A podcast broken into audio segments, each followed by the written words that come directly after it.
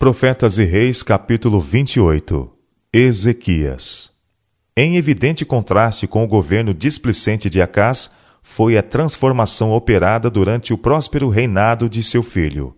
Ezequias subiu ao trono determinado a fazer tudo o que estivesse em seu poder para salvar Judá da sorte que estava tocando o reino do norte. As mensagens dos profetas não davam margem a meias medidas Unicamente mediante a mais decidida reforma seriam evitados os juízos impendentes.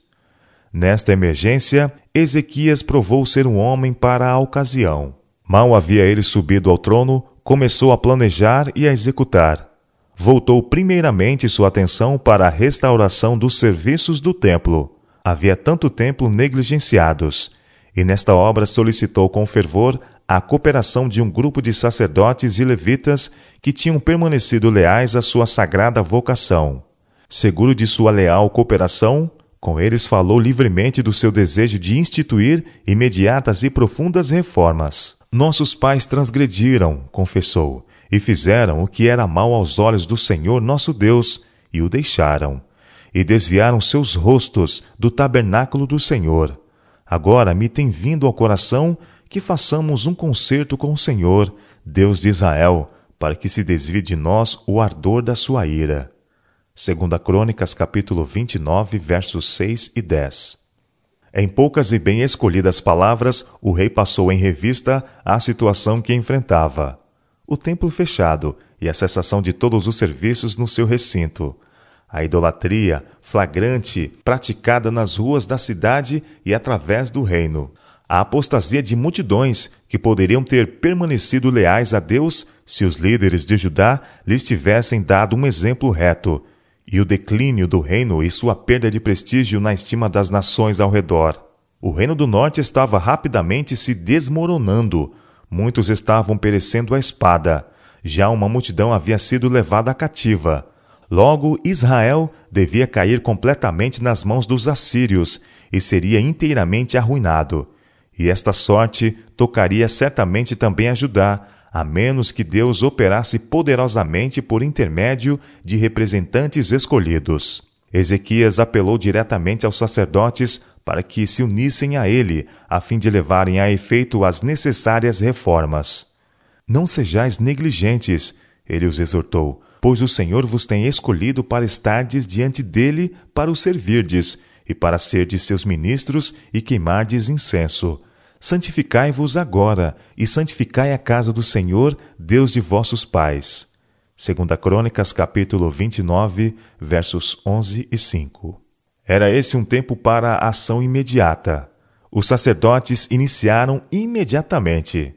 Conseguindo a cooperação de outros de seu número que não haviam estado presentes durante esta conferência, empenharam-se de coração na obra de purificar e santificar o templo em vista dos anos de profanação e negligência, isto foi cercado de muitas dificuldades, mas os sacerdotes e levitas trabalharam infatigavelmente e, dentro de um espaço de tempo consideravelmente curto, foram capazes de dar sua tarefa por completa. As portas do templo haviam sido reparadas e abertas de par em par. Os vasos sagrados haviam sido reunidos e postos no lugar, e tudo estava em ordem para o restabelecimento dos serviços do santuário. No primeiro serviço celebrado, os príncipes da cidade uniram-se com o rei Ezequias e com sacerdotes e levitas em buscar o perdão para os pecados da nação. Sobre o altar foram postas as ofertas pelo pecado, para reconciliar a todo Israel. E acabando de o oferecer, o rei e todos quantos com ele se acharam se prostraram e adoraram. Uma vez mais as cortes do templo ressoaram com palavras de louvor e adoração. Os cânticos de Davi e de Asaf foram cantados com júbilo, ao sentirem os adoradores que estavam sendo libertados do cativeiro do pecado e apostasia. E Ezequias e todo o povo se alegraram de que Deus tinha preparado o povo, porque apressuradamente se fez esta obra. Segunda Crônicas capítulo 29, versos 24, 29 e 36. Deus havia sem dúvida preparado o coração dos chefes em Judá para liderarem um decidido movimento reformatório. a fim de que a onda da apostasia pudesse ser detida. Por intermédio de seus profetas, ele tinha enviado a seu povo escolhido mensagem após mensagem de ferventes rogos, mensagens que haviam sido desprezadas e rejeitadas pelas dez tribos do reino de Israel, agora entregues ao inimigo. Mas em Judá ficou um piedoso remanescente, e a esses os profetas continuaram a apelar. Ouve Isaías instando: Convertei-vos, pois, àquele contra quem os filhos de Israel se rebelaram tão profundamente. Isaías capítulo 31, verso 6. Ouve Miqueias declarando com confiança: Eu, porém, esperarei no Senhor, esperarei no Deus da minha salvação. O meu Deus me ouvirá. Ó inimiga minha, não te alegres a meu respeito, ainda que eu tenha caído, levantar-me-ei. Se morar nas trevas, o Senhor será a minha luz. Sofrerei a ira do Senhor, porque pequei contra ele, até que julgue a minha causa e execute o meu direito. Ele me trará a luz, e eu verei a sua justiça. Miqueias capítulo 7, versos 7 a 9. Essas e outras mensagens semelhantes reveladoras da boa disposição de Deus em perdoar e aceitar aos que a ele voltavam com inteireza de coração, haviam levado esperança a muitas almas debilitadas nos escuros anos em que as portas do templo estiveram fechadas. E agora, ao darem os líderes início a uma reforma, uma multidão do povo, cansada da servidão do pecado, estava pronta para responder. Os que se adentraram pelo pátio do templo, em busca de perdão e a fim de renovarem seus votos de consagração a Jeová, encontrar um maravilhoso encorajamento nas porções proféticas das Escrituras. As solenes advertências contra a idolatria, proferidas por intermédio de Moisés aos ouvidos de todo Israel, haviam sido acompanhadas pelas profecias da boa vontade de Deus em ouvir e perdoar aos que em tempos de apostasia buscassem a Deus de todo o coração. Então, no fim de dias, Moisés havia dito: Te virarás para o Senhor teu Deus e ouvirás a sua voz, porquanto o Senhor teu Deus é Deus misericordioso e não te desamparará, nem te destruirá, nem esquecerá do concerto que jurou a teus pais. Deuteronômio capítulo 4, verso 30 e verso 31. E na oração profética oferecida por ocasião da dedicação do templo, cujos serviços Ezequias e seus companheiros estavam agora restaurando, Salomão havia suplicado: quando teu povo Israel for ferido diante do inimigo por ter pecado contra ti, e confessarem o teu nome, e orarem e suplicarem a ti nesta casa, ouve tu então nos céus, e perdoa o pecado do teu povo Israel. 1 Reis capítulo 8, versos 33 e 34. O selo da aprovação divina havia sido posto sobre esta oração, pois ao ser ela concluída, fogo havia descido do céu a fim de consumir a oferta queimada e os sacrifícios, e a glória do Senhor enchera o templo. E à noite o Senhor havia aparecido a Salomão para dizer-lhe que sua oração havia sido ouvida e que sua misericórdia seria mostrada aos que adorassem ali. Havia sido dada a graciosa certeza: se o meu povo, que se chama pelo meu nome, se humilhar e orar e buscar a minha face e se converter dos seus maus caminhos, então eu o ouvirei dos céus e perdoarei os seus pecados e sararei a sua terra. Segunda Crônicas, capítulo 7, verso 14. Essas promessas encontraram abundante cumprimento durante a reforma levada a efeito por Ezequias. O bom início, ao tempo da purificação do templo, foi seguido por um movimento mais amplo, do qual participavam tanto Israel como Judá. Em seu zelo para tornar os serviços do templo uma bênção real para o povo, Ezequias determinou reavivar o antigo costume de reunir os israelitas para a celebração conjunta da festa da Páscoa. Por muitos anos, a Páscoa não vinha sendo observada como festa nacional. A divisão do reino após o reinado de Salomão tinha feito que isto parecesse impraticável.